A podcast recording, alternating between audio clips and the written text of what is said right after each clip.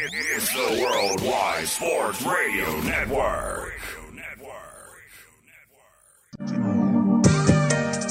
Wise Guys, Wise Guys, Wise Guys, Wise Guys, Wise Guys.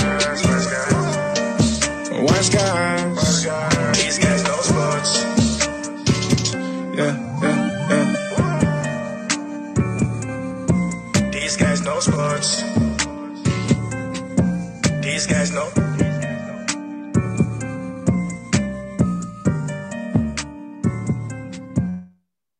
And welcome to Wise Guys. These guys know sports live here on the Worldwide Sports Network on this Wednesday, September the 16th, 2020, along with my co-host, Mr. Clarence Nixon. What's up, Clarence? Hey, what's up, Trey, man? Uh, how you doing today on this Wednesday, windy day? Doing pretty good. It's hump day. Everybody remember go and follow Wise Guys on Twitter at Wise Guys underscore H. Also on Facebook, Wise Guys. And be sure to follow Wise Guys on Instagram at These Guys Know Sports. Mr. Nixon, how is your hump day treating you? Nah, my hump day been treating me delightful, I'm gonna say, because we got some very, very specific topics we got to get into today. Because last night was a big shocker into the NBA world, and I'm I'm so pumped for it. Looks like you got some allergies going on over there, bro. It's that time of year. You know, allergy season when always comes, whether it be fall or spring. It's that time of year. Looks like you kind of dealing with some issues over there, man. You kind of struggling over there, my man. Nah, listen, nah, man, I'm just crying because the Nuggets actually made it to the Western Conference Finals, man. So I'm gonna just leave it at that. hey, Oh man.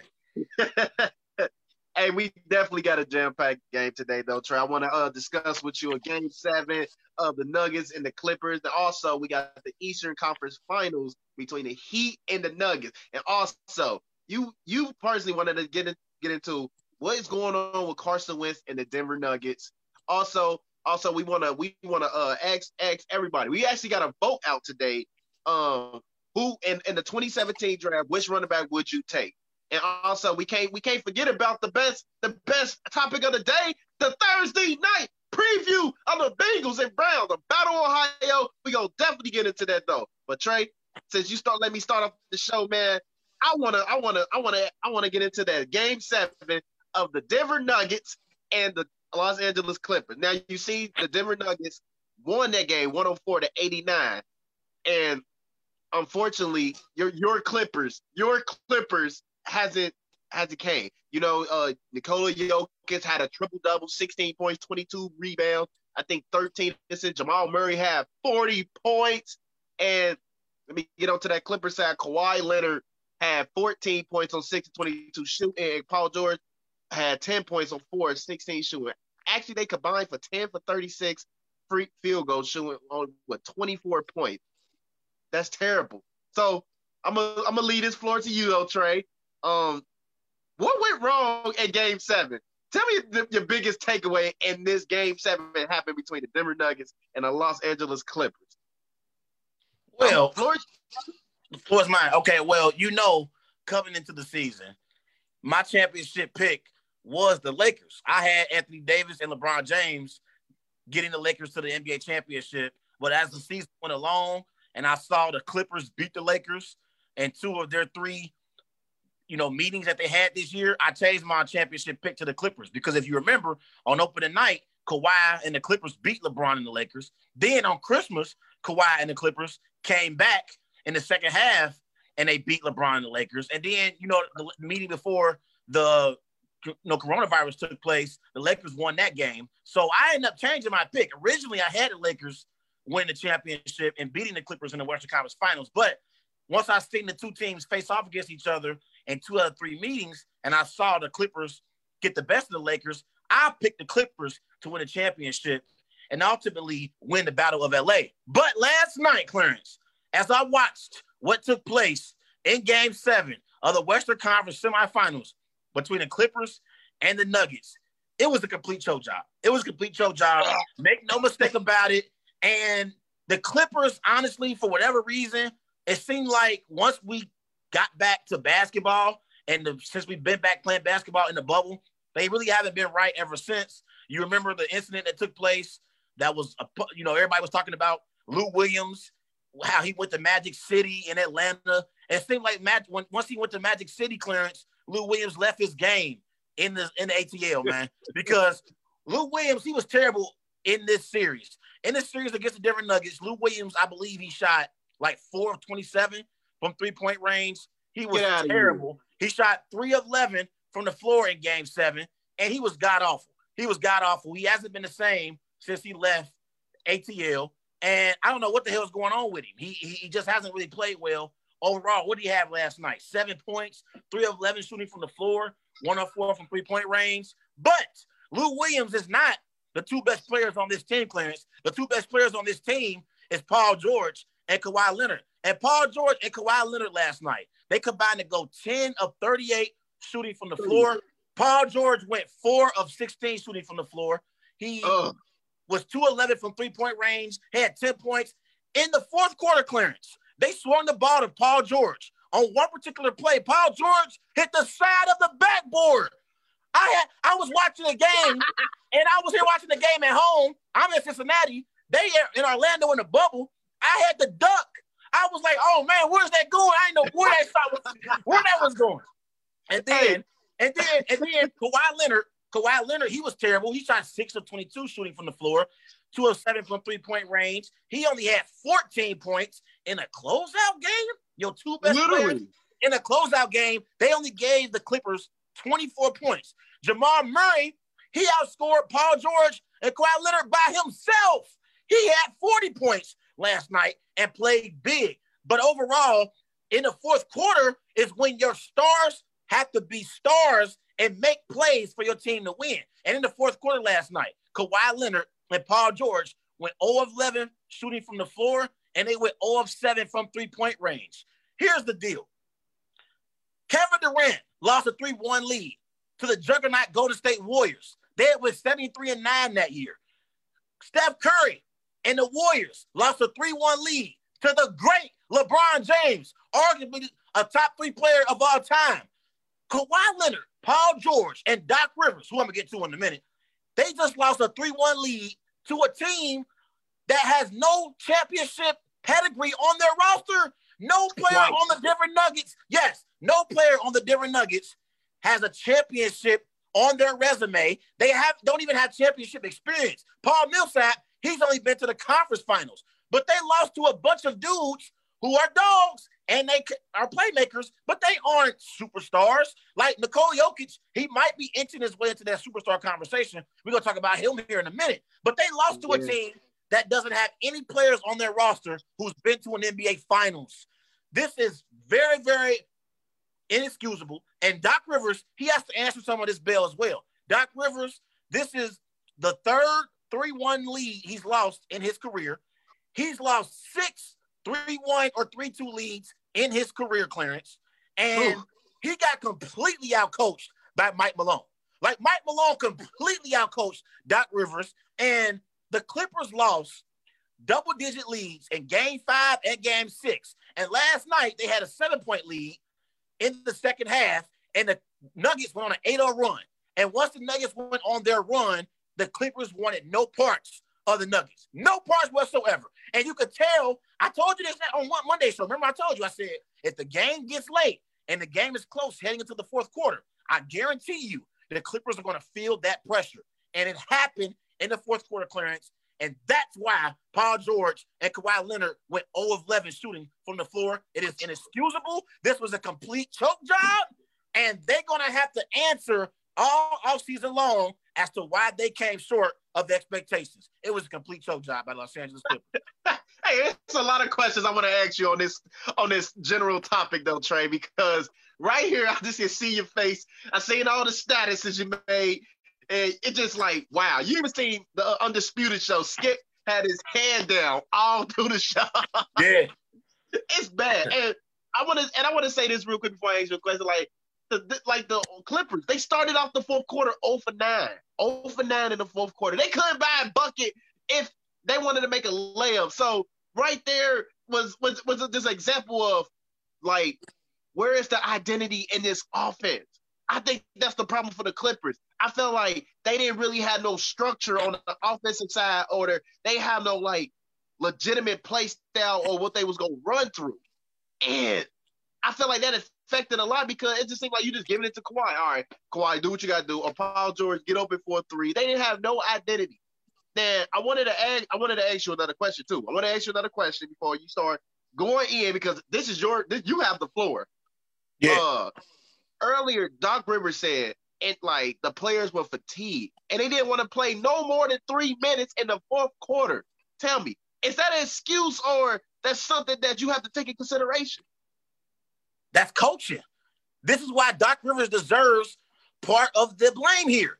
I'm not saying Doc Rivers deserves to be fired, but he deserves yeah. to be under the hot seat after this performance. Next season, Steve Ballmer, the owner for the Los Angeles Clippers, I guarantee you, he's going to be looking at Doc Rivers differently next year. He's going to be looking at Doc Rivers like, can you lead this team to a championship? Because in seven years as being the head coach of the Clippers, he hasn't even led the Clippers to a conference finals appearance. He came up Ooh. short when the Clippers had CP3 and Blake Griffin. Now he's coming up short, and the Clippers got Paul George and Kawhi Leonard. But real quick, before I, but I want to get back to Kawhi Leonard real quick because all season long, Clarence, we heard from Kawhi Leonard fans how Kawhi Leonard deserves to be in that best player in the world conversation. And we heard all year long how Kawhi is better than LeBron James. And again, in two out of three meetings this year, the Clippers beat the Lakers. So the talks intensify even more.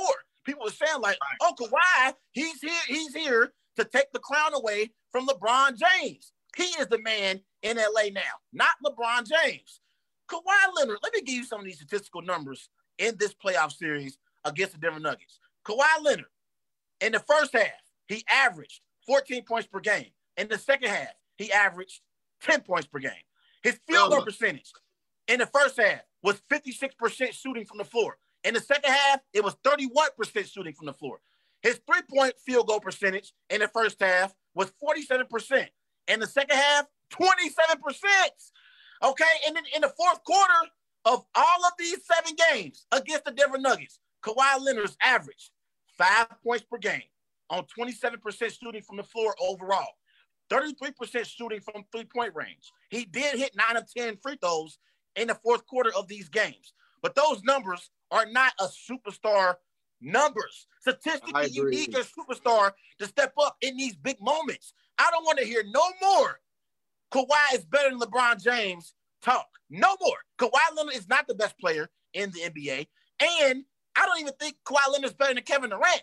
Now, you can disagree with me, but Kevin Durant lost to the 73 and 9 Golden State Warriors. He lost to the Splash Brothers. This dude just lost to the Denver Nuggets and the Jokic, someone who can't jump higher than me or you, Clarence. I love the Joker. But, but the Joker ain't got no ups. he just doesn't. So overall, Kawhi Leonard, no more he's better than LeBron James. He's not. LeBron James is the best player in the world. And one more thing, Clarence, before I let you go. I want to go ahead and give LeBron James a round of applause tonight on Wise Guys. because LeBron James, LeBron James has won his fourth NBA championship. I'm going to say it right now tonight on the Worldwide Sports Network. LeBron James just captured his fourth NBA championship. He is now four and six in the NBA Finals. You already just merchant it. yes, LeBron James and the Lakers will win the championship here in a few weeks. And Anthony Davis gets his first championship as well. And like like you always say though, man, Trey, the Clippers, the whole Clippers team, even the players that's not even getting into the game, they are losing millions of sleep this off season. They is losing a lot of sleep in this off season. But real quick, real quick, I want to ask you this: How are impressive you are with this Denver Nuggets team? They made it this far, the conference final since 2009. They actually played the Lakers in 2009 and in the Western Conference final. How impressed you are on this run with the Denver Nuggets? I'm very impressed with this run the Denver Nuggets are on right now. And this is the second 3-1 deficit that they have overcame this postseason. They're the first team to overcome back-to-back 3-1 deficits in the play- same playoffs. Like this is an amazing accomplishment by Mike Malone and his group. I can't say enough about the job that Jamal Murray and Nikola Jokic has done leading this Denver Nuggets team. Last night, Jamal Murray, he had 40 points, shot 15 to 26 from the floor, six of 13 from three point range. And in the fourth quarter, it wasn't Kawhi, it wasn't Sweet Lou, it wasn't Paul George. It was Jamal Murray who stole the show in game Mm. seven with the Western Conference Finals berth on the line, Clarence. Jamal Murray was absolutely sensational last night, and he proved why he deserves to be in that, you know, best players in the NBA on the come up. When we talk about all these young players in the NBA, Donovan Mitchell, Donovan, you know, Donovan Mitchell, Devin Booker, you know, Luka, Jayson Tatum. I think we got to include Jamal Murray into that conversation after these performances that he's put together in these playoffs. You remember in, in round one, they were down 3 1, but Jamal Murray, he went shot for shot with Donovan Mitchell, and he kept the Nuggets in that series. And now we fast forward to this series. In the beginning stages of this series, he was inefficient and he wasn't shooting the ball well. But then he started to notice what we noticed that the Clippers defense isn't as elite as we thought they were. He started to put the ball on the floor. He got to the rim, got to the free throw line, and created opportunities for others. Last night, he went 4 4 from the free throw strike. So he's done a great job at creating opportunities for others and scoring the basketball when it's called upon. Like he's done a hell of a job. So Jokic, I believe Jokic also last night he only had 16 points, but he had 22 rebounds and 13 assists. I think the Joker is the best passing big man we have in the league. And I think this one-two duo between Jokic and Jamal Murray is a duo that we have to look at as future seasons to come as a duo can possibly win a championship, Clarence. I was very impressed with this run that the Denver Nuggets have been on, but it has come to an end because they are running now into LeBron James. And what they just did to Kawhi Leonard and Paul George, they won't be able to do against LeBron James and Anthony Davis. But nevertheless, it was a great run that they've been So- on since we've been in the bubble. So that leads us. That leads me to my, my next question, though. That leads to the last last question before we go to the next topic. Um, we know you're uh, Nikola. He's playing like a top player in the Western Conference Finals, and we obviously know he's not a top five player. But would you consider him as a top ten player in the NBA today? Yes. Right now, the way Joker's playing, right now he is a top five player in the NBA. Right now, he's one. He's he's still playing. I mean, let's call it what it is. Kawhi is at home. The Greek Freak is at home. Khris Middleton is at home. Kevin Durant was injured this year and didn't play. Kyrie Irving was injured this year and didn't play. Right now, he's a top five player in the NBA who's still playing. Of the four teams that's remaining, talk about the Boston Celtics, Miami Heat. You know, we talk about the Lakers and the Nuggets. Obviously, with the Celtics, we got Jayson Tatum. We know what the Miami Heat, we got Jimmy Butler. With the Lakers, is LeBron, Anthony Davis. You can make an argument that the Joker deserves to be on that top five players that's still playing list, right? I mean, Yeah. we'll go number one, we'll go probably LeBron. Number two, probably Anthony Davis. After that, probably Jimmy Butler, Jayson Tatum. I think the Joker deserves to be number five right You now know what's funny? on that list. You know what's funny? That's the exact list what I had. That's the exact list what I had, Trey. It, it- you, you're reading mindset, and I think he, he is like a top player that you have to recognize in the NBA because he's one of the best. In my eyes, he's one of the best big mans in the game because he's not athletic, but he's skill setted enough. Like because when defenders are guard him, they trying to figure out is he going to look for the pass or he's shooting the ball. So he gives them two options when they when he when they defending him. And I truly believe that like you can win a championship with this guy. I, like how he's a hard worker. Him and Jamal Murray. I expect something big for them in the future. But one more thing. So what's next for the LA, Los Angeles Clippers for this offseason? What's next? Well, it's a possibility they might lose Montrezl Harrell and Marcus Morris, to, you know, to free agency. We'll see what happens, but their team, for the majority, most part, will be back next year, and their, their, their main core will be back. But if they don't get it done next year, Clarence, you can make a legitimate argument that they're going to break this team up because I think Paul George and Kawhi Leonard they could have signed four-year deals.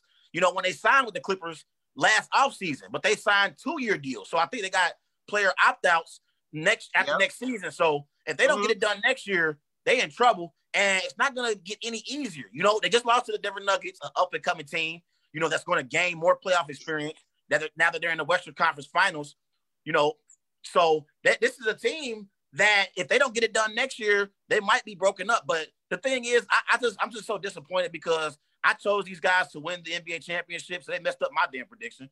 But overall, when it comes to the Clippers, this team, you know, they all year long they barked, but they never really bite anyone. Like they always bark but Yeah. never bite. And I love CJ McCollum and Damian Lillard last night on Twitter because you I don't know if you were seeing it last night. Damian Lillard and CJ McCollum, they was going back and forth. They was talking about the Clippers. And Damian Lillard said to Patrick Beverley, basically essentially saying, like, hey, I haven't booked my reservations for Cancun yet. If you want to join me, you still can. You know, there's still time, Patrick Bev. If you want to join me from in Cancun, I still got time. So let me know. So I, I just thought that was funny last night how CJ McCollum and Damian Lillard made fun of the Clippers because you remember earlier in the bubble during the seeding games when Damian Lillard missed those two free throws and my Blazers lost to the Clippers, you saw Patrick Bev and you saw Paul George making fun of Damian Lillard, talking trash to Dame. And so Dame got his get back last night at them brothers last night. So it was funny watching that. Did you see that?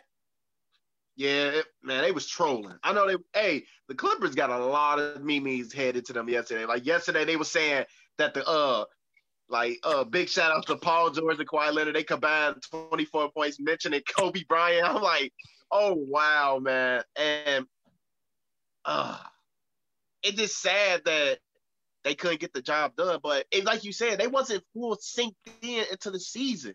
I feel like they played hard when they played against the Lakers. Every other team, they didn't matter how they played because at the end of the day, the Lakers is the biggest, the biggest uh challenge to them.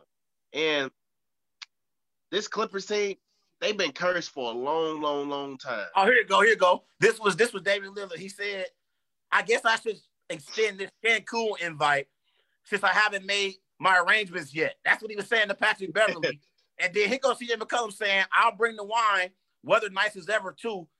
And then he said, My last, this was CJ McCollum. He said, My last tweet before I finish this glass. They did vote, they ain't want to play no more. But I didn't think they was going to go out like that. yeah, so man. everyone, everyone is really clowning man, the Los they, Angeles Clippers right now, man. Kawhi and Paul George, they should deserve all of that because at the end of the day, you two guys are the future franchise of this franchise, man. Franchise players of this franchise. If there's last night was unacceptable. Was unacceptable. And from Kawhi Leonard, you looking at him like, well, you struggled all in second half in these series, but 14 points and 10 points, unacceptable, Trey. And then here's the thing. All year long, we saw the Clippers, they had this formula for load management. Well, I felt like if you're gonna have load management throughout the regular season, you damn sure better win the NBA championship.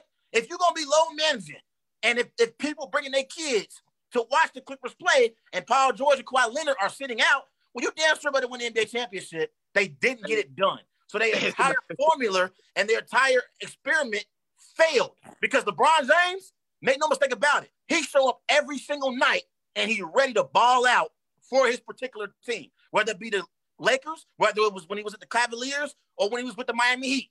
LeBron James, he always showed up. And that's one of the things that I think we also need to say about Kawhi Leonard. Because if you remember, people were saying if Kawhi wins this championship, obviously it would have been his third finals MVP with the third different franchise. Now, if it was going to elevate him if he won a championship, if you go out in the second round, doesn't that take away from your legacy as well? Like, we are talking about Kawhi Leonard, he also doesn't have any, no NBA MVPs on his resume.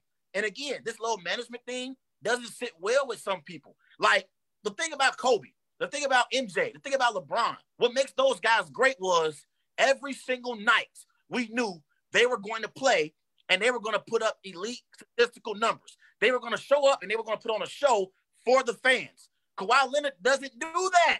Kawhi Leonard shows up some nights and he has DNPs next to his name because he's load managing. If you're gonna low manage, you damn sure better win the NBA championship because you well rested. There ain't no excuses. You got four yeah. months off because of the coronavirus pandemic. There ain't no excuses. But Doc Rivers making up excuses talking about, oh, well, there were players in the fourth quarter who were tired and needed to come out and they only could run for about three minutes. No, we don't want to hear those excuses. These brothers had four months off. They had four months off. And then you heard Paul George say, well, we basically this this wasn't a championship or bust season. The hell with that, Paul George. That's a cop out. That's a cop out, Paul George. We don't want to hear this wasn't this was champ. This was championship or bust. With the roster that you put together, this is championship or bust. This is the NBA. The NBA, when you sign free agents to your team, you have championship expectations your first season together. That was a cop out excuse from Paul George in that press conference yesterday, Clarence. I don't know what the hell what he was talking about. Like, come on now, ain't no damn It's excuse. funny. It was- It's funny Yeah, 'cause come on AD. It's. AD and LeBron, they in their first year playing together too, and they're on the way to a final. So that's a Right. l- lot of double standards right there. Yeah, let's move on and let's go to the Eastern Conference, Clarence. Enough about those Clipper clowns. Let's go to the NBA playoff recap. Let's go to the Eastern Conference. The Miami Heat beat the Boston Celtics in overtime, 117 to 114 in game one of their Eastern Conference Finals battle. Miami leads the series 1-0. Goran Dragic led the way for the Miami Heat with 29 points, shot 11 of 19 from the field, seven rebounds. Jimmy Butler contributed 20 points, five rebounds, five assists. Jae Crowder also had 22 points, went five of nine from three-point range, five rebounds. Jayson Tatum led the way for the Celtics with 30 points. Marcus Smart had 26 points, and Kemba Walker had 19.6 assists. So as we begin this segment in the Eastern Conference, Clarence, what is your biggest takeaway from game one between the Celtics and the Heat? Well, I think the biggest takeaway uh, from this from this game is they took away Duncan Robinson's shooting ability, you know, because he didn't necessarily shot the ball good, and they had to basically find another rotating player that can shoot the ball. Like, believe it or not, Jae Crowder has been a great addition to this Miami team because with his with his versatile defending and three point shooting, it really benefited the team a lot. And for Jimmy Butler, it benefited him as well too because he lead by example and he's basically setting up other players to score. Or if he has a shot, he's taking a shot. They they just playing wonderful team ball. And on the other end for the Boston Celtics is when is Kemba Walker is gonna stop? When he's gonna get out these shooting slumps? Like he he, he shot out. He, he- he's played okay through this whole playoff, the NBA playoffs, in my opinion. He played he played okay in this three because every games he, he caught fire. Another game he's struggling bad. And then this in the Eastern Conference Final, you can't be struggling bad, shooting up, jacking up shots. This is the Eastern Conference Final. This is your first ever Eastern Conference Eastern uh, Conference Final. So for you to uh, have that type of format, it can't it can't happen again. For Marcus Smart, I was very I accepted his six to thirteen shooting for the three because you know it benefited him out too. I feel like Marcus Smart and Kemba Walker they balance out that team a lot on the offensive side and defensive side because they have a lot of a lot of scores on their team to spread around. And for Jayson Tatum, he's just been phenomenal. He's been the leader. He had almost had a triple double. He could have snuck his way to another triple double. 30 points, 14 rebounds, seven assists. That's a brilliant stat line right there. But Big Bam Adebayo, he came with a clutch dunk, and I thought that dunk right there was impressive.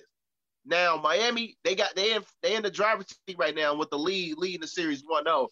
Can the Boston Celtics get out that get out them shooting slums and get back into this series? Because you know when a team go down 2-0 in the uh West Eastern in the uh conference finals, it, the odds are against you. And believe it or not, Toronto had was down 2-0 uh, with Kawhi Leonard last year against the Milwaukee Bucks, and they fall all the way back in. Now I really want to see can the Boston Celtics fight back into this series and take over. That's Yeah, yeah, we're going to see what happens. But my biggest takeaway was once again the Miami Heat they showed their balanced scoring attack in this matchup. In this matchup, I think Goran Dragic he had what 29 points. Jimmy Butler had 20 points. You know, Bam Adebayo contributed 18 points. Jae Crowder had 18 points. So overall, I'm sorry, Jae Crowder had 22 points. Let me not steal my man short. Jae Crowder had 22. Bam Adebayo had 18, and Duncan Robinson he only had six points, went two of seven from three point range. But overall, the Miami Heat, their balanced scoring attack is what propelled them to this game one victory over the Boston Celtics. I thought late in the game, Jimmy Butler, he made a few more plays than Jayson Tatum. Although Jayson Tatum, he also had a good game as well. He had 30 points. So he also had a good game. But I thought Jimmy Butler had made a few more plays late in that game. And I thought Miami executed down the stretch better than the Boston Celtics. And I told you this yesterday on our live. I said, when it comes to a big moment in this series, although I love Jayson Tatum and I believe he's on the come up and I think he's a future superstar in the NBA, I trust an NBA all time great player like Jimmy Butler more so right now because Jimmy Butler, in those key moments yesterday, he made key plays for the Miami Heat. And I thought once the game got to overtime, I just knew the Miami Heat were going to pull it out because they are a mentally strong basketball team, Clarence. Like they don't go away. they kind of look. They, they're the Eastern Conference version of the Denver Nuggets, similar to like how Denver play. The Miami Heat are the same way. They don't go away. Whenever they're down on the scoreboard, you can never count them out. That speaks to the championship DNA of this team. They are led by Erik Spoelstra. He is a coach who's won championships with LeBron James and Dwyane Wade. So he knows what it takes to win in the NBA playoffs. And I think when his team gets down in these playoff games, I think Erik Spoelstra does a great job with still remaining patient and running his offense to an efficient rate so they can get into their sets. They can hit quality shots and still hit the perimeter shots to keep them afloat and keep them close. So therefore, when it gets close in the end, Jimmy Butler can take over for the team. So I thought the game was won late, you know, in in, in the regulation and in overtime by the Miami Heat. But also, I want to give Bam a lot of credit for that game-saving block on Jayson Tatum because I thought Jayson Tatum was going to tie the game up on that breakaway lane that it opened up for him, and he got blocked at the rim by Bam. I think it was one of the best blocks we've seen in NBA playoff history. Although LeBron's block over Iggy had more of an impact because of where they were in the game. That was late in the fourth quarter. That was late in overtime. But that was this is game one. That was game seven. So I, everybody been talking about, oh my God, this block was better than LeBron's block over Iggy. I disagree because if LeBron doesn't block Iggy's shot in that game seven of the 2016 NBA Finals, it's a legitimate chance the Warriors win that game. So I, I think that that block was great, but it wasn't as significant as LeBron's block in the 2016 right. NBA Finals. Yeah, I, I think that block right there is the second greatest block I ever seen in NBA history behind LeBron James because believe it or not, his hand was inside the rim and he just pulled it out. And it's like, wow, that that's a lot of that's a lot of upper body strength right there, Trey. I, I, honestly, if I'm getting dunked on and that and that ball is like literally inches away from the rim, I'm just like, hey man, this is a free dunk. But in clutch time, you gonna do whatever it takes to stop the defender. But yeah. I think. Oh no, I, I, was, I, was, gonna say Tyler Herro. I want to shout him out as well. He had 12 points. He shot two of five from three point range with five of 10 shooting overall from floor. He had some big time shots late too. Tyler Herro stepped up, and I think Tyler Herro and Duncan Robinson they are X factors in this series. If Tyler Herro and Duncan Robinson shoot the lights out, the Miami Heat will advance to the NBA Finals. But like I said, Duncan Robinson he only had six points yesterday. He didn't shoot the ball particularly well. But I think Tyler Herro, you know, him hitting those big shots ultimately helped the Miami Heat get the victory as well. And believe it or not, though, Duncan Robinson is their best shooter, though. But if he has an off game, you can look somewhere else. You can look somewhere else to who can shoot the ball. Jae Crowder, Goran Dragic, Jimmy Butler, Tyler Herro, um, even Bam Adebayo if he if he looking if it if it looked good. But me personally, I wanted to shout out Goran Dragic, bro, because he's been phenomenal this whole playoffs, bro. Like nobody don't have no answer for him. He's dropping, averaging about 20, 20 to 25 points a game, and he's just been dominant for this for this uh for this Heat team. He's been one of the vocal leaders on this team with Jimmy Butler because in these situations you have to have a a, a leader, a vocal leader to lead the way. And they him and him and Jimmy Butler is doing a phenomenal job. And he was 11 for 19, so he, he's a very efficient scorer with seven assists right there. I think the uh, Boston Celtics they need to find an answer for Goran Dragic because sometimes all the attention is not always on Jimmy Butler or no Bam Adebayo. Goran Dragic is taking off. He is he is literally like doing doing great into this playoff. Right?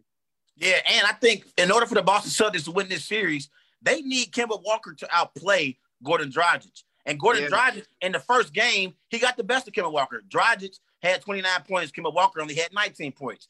Dragic shot 11 of 19 from the floor, three of six from three point range. Kemba Walker, on the other hand, he shot six of 19 from the floor and had, went one of nine from three point range. So I think in order for the Boston Celtics to win this series, they need Kemba Walker to outplay Gordon Dragic. That's a key matchup that I'm looking at the rest of this series, Clarence because yeah. whichever one of these point guards outplays the other, I think that particular point guard's team is going to win. So last night you saw Dragic outplay Kemba Walker, and we saw Miami got the win. So I think that's a key matchup in this series as well. But I think it's time for the Boston Celtics to see if Gordon Hayward is going to be available for game two or any other games coming up in this series because I think they need Gordon Hayward's 18 points per game on 50% shooting from the floor. You know, I think they need him as another scoring option in these Eastern Conference playoffs. I think he'll definitely add, you know, to this team, and he's going to add some scoring that they need. Marcus Smart's doing a hell of a job as well, too, though, because Marcus Smart had 26 points and he shot six of 13 from three-point range. I can't say enough about the job that Marcus Smart has done being that perimeter shooter that the Boston Celtics have needed because last night Jayson Tatum only went 4 of 12 from three-point range. Jaylen Brown, he went what three or four from three-point range. He did a great job shooting the three last night. But overall, Marcus Smart has stepped up in the absence of Gordon Hayward. But I think adding Gordon Hayward would definitely help the Boston Celtics and add more scoring to this team. And it's going to help them possibly win games in this series. So let's let's make this quick. Any adjustments that the Boston Celtics need to make for game two? Um, I think they need to try to do a better job of you know defending Gordon Dragic. Again, he had 29 points, shot 11 of 19 from the field. They need to do a better job of trying to defend Gordon Dragic and limit his scoring because when he gets it going, I think that leads to the other Miami Heat players getting in a rhythm, and that's why you see the balance scoring. You see Jae Crowder dropping 22 points. You see Bam dropping 18 points. You see me Jimmy Butler with 20 points. Although I think Jimmy Butler's the best player on this team, make no mistake about it. Goran Dragic leads these players and he puts everyone in position to be successful. He is a true point guard. Well, when he's scoring the ball as well, along with getting others involved, I think it makes the Miami Heat unbeatable. So I think the Boston Celtics to do a better job of containing Gordon Dragic in order to have a chance to win this series. Yeah, uh, I I think I think the biggest adjustment that the Boston Celtics they should make is tighten up the defense because believe it or not, they're the number one ranked defense, number one ranked defense into this playoffs. And Marcus Smart has helped balance out that defense because him stealing the ball, being intercepted, and just being there when needed, he's been he's been phenomenal and he's been great for this team. And they need to balance out the defensive defensive side. So they can slow down the score up from Goran Dragic and Jimmy Butler, Tyler Herro, Duncan Robinson, Jae Crowder, Bam Adebayo. I think they need to strengthen the defense more. Yeah, and I think Boston, you're right. Their defense has to get better because they gave up 48 points in the paint and they only got 26 points themselves. I think in order for the Boston Celtics to have any chance at winning this series, they can't have the Miami Heat dominating the paint 48 to 26. That's a plus 22 and points in the paint advantage to the Miami Heat. That cannot happen if the Boston Celtics won't have any chance. I think Brad Stevens will make the adjustments. I told you, I think this is a great coaching matchup. Although I do give the slight edge to Erik Spoelstra, I think this is a nice coaching matchup between Brad Stevens and Erik Spoelstra. I expect Brad Stevens to make the necessary adjustments for the Boston Celtics to have a chance to win a game two and even up this series because they go down 2-0 to the Miami Heat. They in trouble, Clarence. So who wins game two tomorrow, Trey? I told you I got the Boston Celtics getting to the NBA Finals, and I'm gonna keep stay with that pick. I think in order for them to have a chance to win this series, they must win Game Two. I thought Game One was a game the Boston Celtics could have won, but I thought down the stretch in the fourth quarter and in the overtime, I think the Miami Heat they off executed better offensively. So I think in order for the the Boston Celtics to win this series, they have to win Game Two. They can't go down 0-2 to the Miami Heat. If they go down 0-2 to the Miami Heat, I don't see them winning four out of the next five games not over this Miami Heat team. So I think they have to win game two tomorrow night. It is a must win for Boston. And I think they're going to get it done, you know, in game two and have this series evened up at one game apiece as we head into game three, which will be Saturday night. I just think that this Miami team, man, they just they just like everything that you want. You got the perfect coach, you got the you got the great superstar in Jimmy Butler, and you have a lot of three point shooters and versatile defenders on that team, and a young big man in Bam Adebayo, and a solid bench play.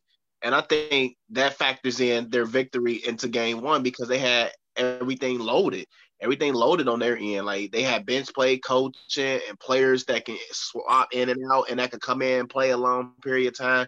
I think right there, that right there is the chemistry for the the working chemistry for them as to win another one. But I'm me, I'm taking the Heat. I think the Heat go win tomorrow for the simple fact that they they shoot the three ball phenomenal and they can defend real well and they they they go transition team.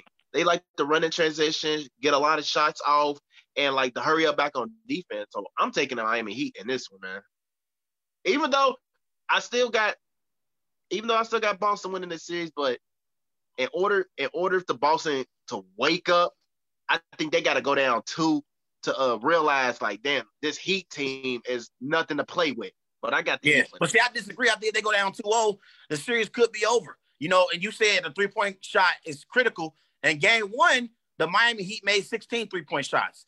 The Boston Celtics made 15. So there wasn't no huge difference in three-point shots made, although the Boston Celtics did attempt six more three-point shots than the Miami Heat overall. But in this game, the Boston Celtics at one point led by 14 points. I told you, Yeah. the Miami Heat, they are the Denver Nuggets in the Eastern Conference. They are a resilient bunch. Like wherever you got them down, for whatever reason, they elevate their game and they execute better offensively. It is a true testament to how great of a coach Erik Spoelstra is because when they're down, they don't panic. They remain calm and they run through their offensive sets and they get quality shots and it gets them back in ball games. And that's exactly what happened yesterday in game one. Boston Celtics leading by 14 at one point. You would think the game would be over, not going up against this Miami Heat squad. But Yeah. we'll talk about that more on Friday night show. Let's transition to some NFL and let's talk about this Thursday night football primetime matchup, the Battle of Ohio, as the Cincinnati Bengals will travel up north to the Cleveland Browns, and they're going to take on the Browns Thursday night at 8:20. It's going to be on NFL Network, and if you're here in Cincinnati, it's going to be on Channel 12. So, Clarence, Battle of Ohio, Browns versus the Bengals. You know, in Cleveland's house this time. Give me some of your keys in this matchup. I think the keys for the matchup for the Bengals, like I've been watching them since week one. I watched them week one last week. I think they have to they gotta stop Kareem Hunt and Nick Chubb.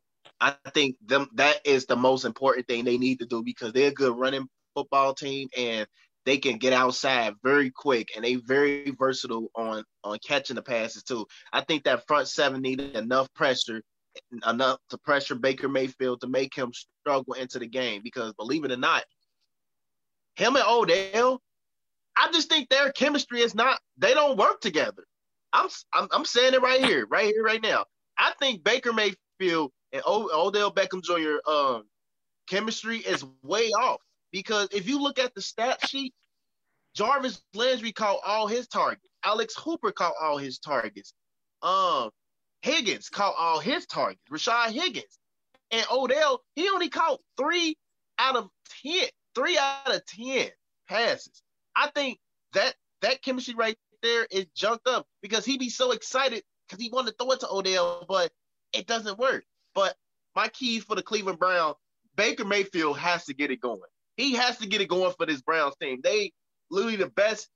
They they're one of the best talented teams in the NFL. They have a nice talent on their offensive side, but Baker Mayfield has to get it get involved with the game. This is a battle of Ohio this game is a personal game for both teams because they're both 0-1 and they're trying to steal a victory on Thursday night. But Baker Mayfield has to get get involved of the game. What's your key? Okay. to the match? I got two keys for each team, you know, heading into this Thursday night matchup. I'm gonna start off with the Cleveland Browns. In week one against the Baltimore Ravens, Baker Mayfield, he went 21 of 39, 189 yards, one touchdown, one interception. Kevin Stefanski, let me let, let you know right now, you are not going to keep your job, sir, as head coach of the Cleveland Browns if you got Baker Mayfield dropping back the pass 39 times. I told you, Clarence, before the season, in order for the Browns to have any chance of winning football games this year, you can't have Baker Mayfield drop back the pass 35 plus a game. It can't happen. Like, I think Baker Mayfield should drop back the pass maybe 20 or 25 times at the most. This team, in order for this team to be successful, they need to lean on Kareem Hunt and Nick Chubb. That's who have to lead them to victory. It can't be Baker Mayfield. Okay, Kevin Stefanski, your job is to put Baker in possession positions to be successful. You can't have him dropping back to pass 39 times. He is not Aaron Rodgers. He is not Russell Wilson. He is not Patrick Mahomes. You cannot put the game in Baker Mayfield's hands. Okay, so that's one of my that's one of my keys. I think they have to limit how many times they have Baker Mayfield drop back to pass. I think they need to lean on the running game. My other key for the, the Cleveland Browns is going to be get Odell Beckham the football. Like, what the hell is going on with Odell Beckham right now? Odell Beckham is a top five receiver in the NFL. And in week one, he only had three receptions for 22 receiving yards. He had 10 tar- he had 10 targets, but only three receptions. What the hell is going on? How can't you get Odell Beckham, a top five receiver in the NFL, the football? Listen, Cleveland, if you don't want to get Odell Beckham involved in the offense, trade him to my Packers. Aaron Rodgers will take him. Davante Adams, he'll love to have him on the other side with him. Okay? Like, what is going on with the Cleveland Browns? Kevin Stefanski needs to get Odell Beckham the football somehow, some way. Those are my keys for the Cleveland Browns. Lean on a running game with Kareem Hunt and Nick Chubb and get Odell Beckham the football. For the Bengals, I think one of the keys is going to be Joe Burrow has to protect the football. I told you in week one and the fourth quarter, that turnover was a bad turnover Clarence and it took the Bengals out of their offensive rhythm. I think they were going, they had the rhythm at that moment. And I think that turnover, when he tried to do that flea flicker, it didn't work. You can't do that in the NFL, Joe. I think Joe Burrow played pretty well in week one against the Chargers Clarence, but he must protect the football for the Bengals to have any chance of winning games. My other key for the Cincinnati Bengals is going to be can they create pressure on Baker Mayfield? If you pressure Baker Mayfield, I think you can force Baker Mayfield into turning the football over. He might even fumble the ball a couple times in the pocket. So I think that's going to be key. Can they force Baker Mayfield into turning the football over by applying pressure on him? Dunlap, you know, Geno Atkins, if he plays, they need to apply pressure up front on Baker Mayfield. Therefore, they can get the ball back for Joe Burrow and have more opportunities to put up points. Now, I was thinking to myself, I was thinking to myself now, who like who is the like for Burrow? I think for Zac Taylor in this situation, he has to let Burrow throw the ball, and you you have to let him play. You have to let him get his feet wet. I think uh, that's the point I forgot to mention. You you have to let him get get his feet wet, Trey, in order for him to get the feeling of the NFL game. The NFL game is gonna be there. I think honestly, I'm gonna be real honest with you. This is a huge testament season for the Cincinnati Bengals. They're playing with house money. They're playing with nothing to lose.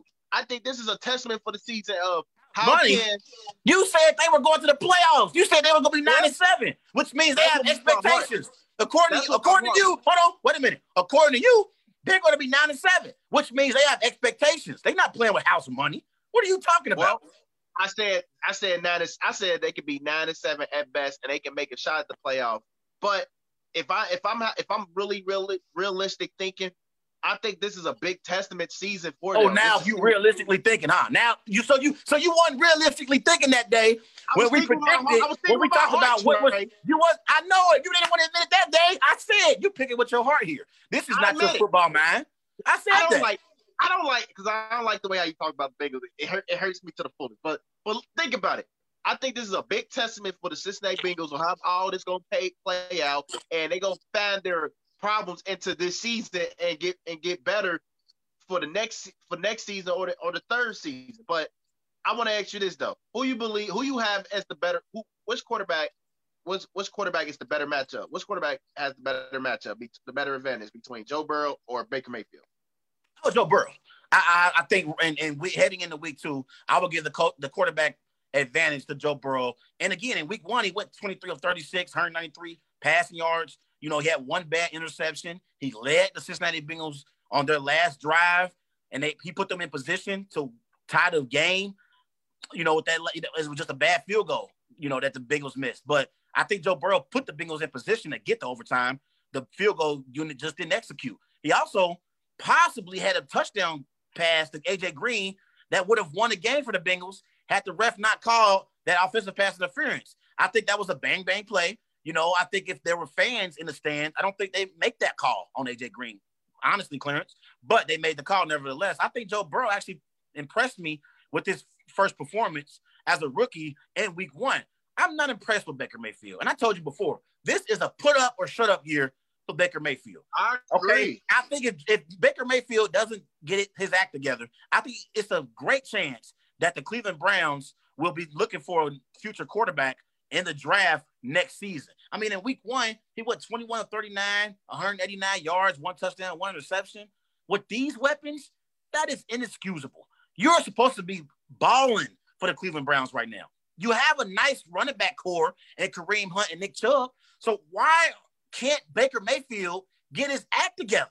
We've had Hue Jackson as a head coach. Then it was Freddie Kitchens. Now it's Kevin Stefanski. At some point, Clarence, there is a common denominator, and that's the reason why the Cleveland Browns aren't successful offensively. It's not always on the head coach. At some point, we have to place some of the blame on Baker Mayfield's shoulders. And the reason why I'm placing some of that blame on his shoulders is because Baker Mayfield chirp a lot.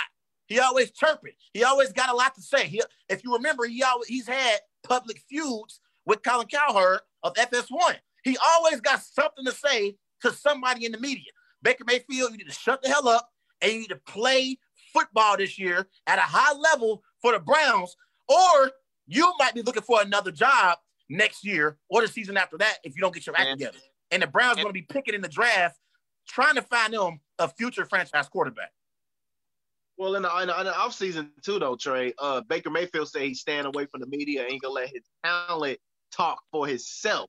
So that is something that we, we are keeping a big eye on. But I think you also have to tell Kevin Stefanski, you have to learn how to cool down Baker Mayfield, slow down his tempo, his mindset. You have to be the coach to help him get through get through this season because, like you said, I don't believe it was none of the coaches' fault. I believe it was Baker Mayfield. He had like an ego problem that that's that stopped him from performing on the football field. But for Kevin Stefanski, he has to he has to cool down uh Baker Mayfield mindset for him to get into football in the football mode instead of worry about the critics.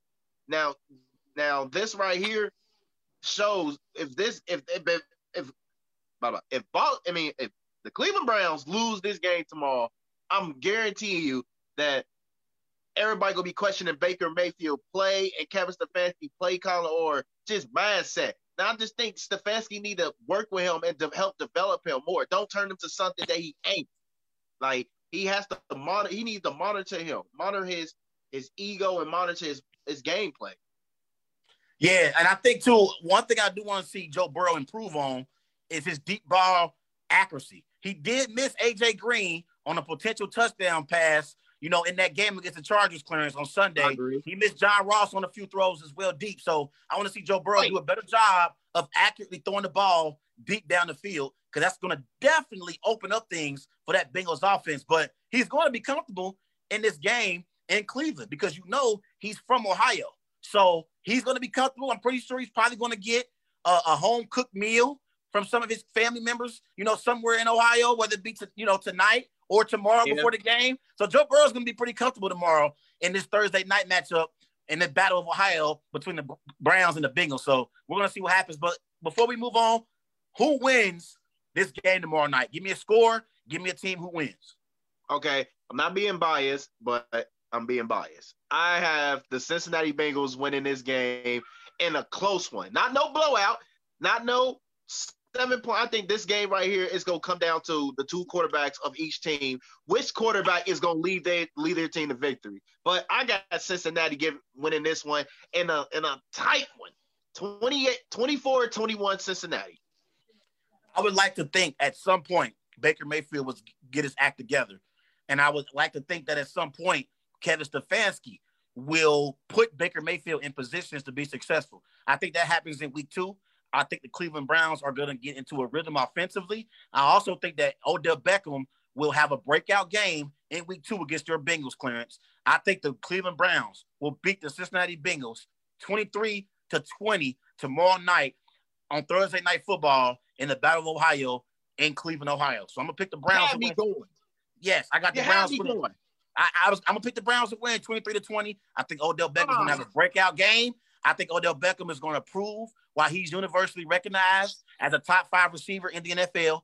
And I think Nick Chubb and Kareem Hunt are also going to contribute on tomorrow's victory for the Cleveland Browns. They're going to contribute a lot tomorrow night. And I think the Bengals are going to struggle to stop Nick Chubb and Kareem Hunt. Oh, Lord, man. I can't believe that. You had me going thinking you're talking so good about Cincinnati, but you picked the rival team to beat the home team. Ridiculous.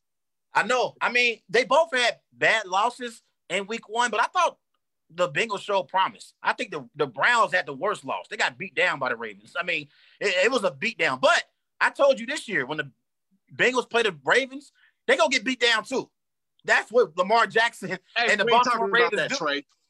We ain't talking huh? about that game. We ain't, we ain't gonna get into that game right now. Baltimore is on fire right now. I don't want to think about them until week five. Don't get don't, now. You got it in my head now. God, in my head. let's, let's let's move on. Let's talk about one more topic before we get out of here.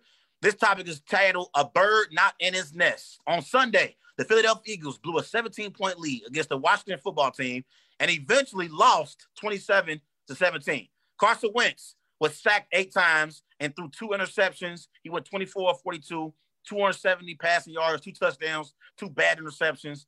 So I wanted to talk about Carson Wentz tonight on the show.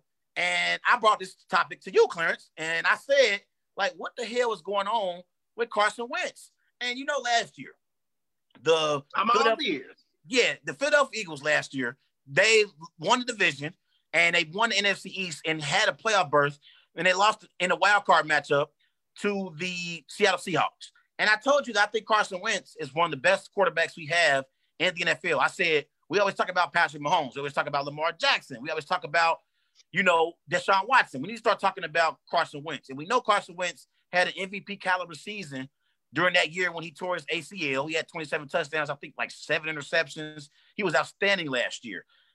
This loss against the Washington football team was a bad loss. It was a bad loss for Carson Wentz. I don't know what the hell happened to Carson Wentz.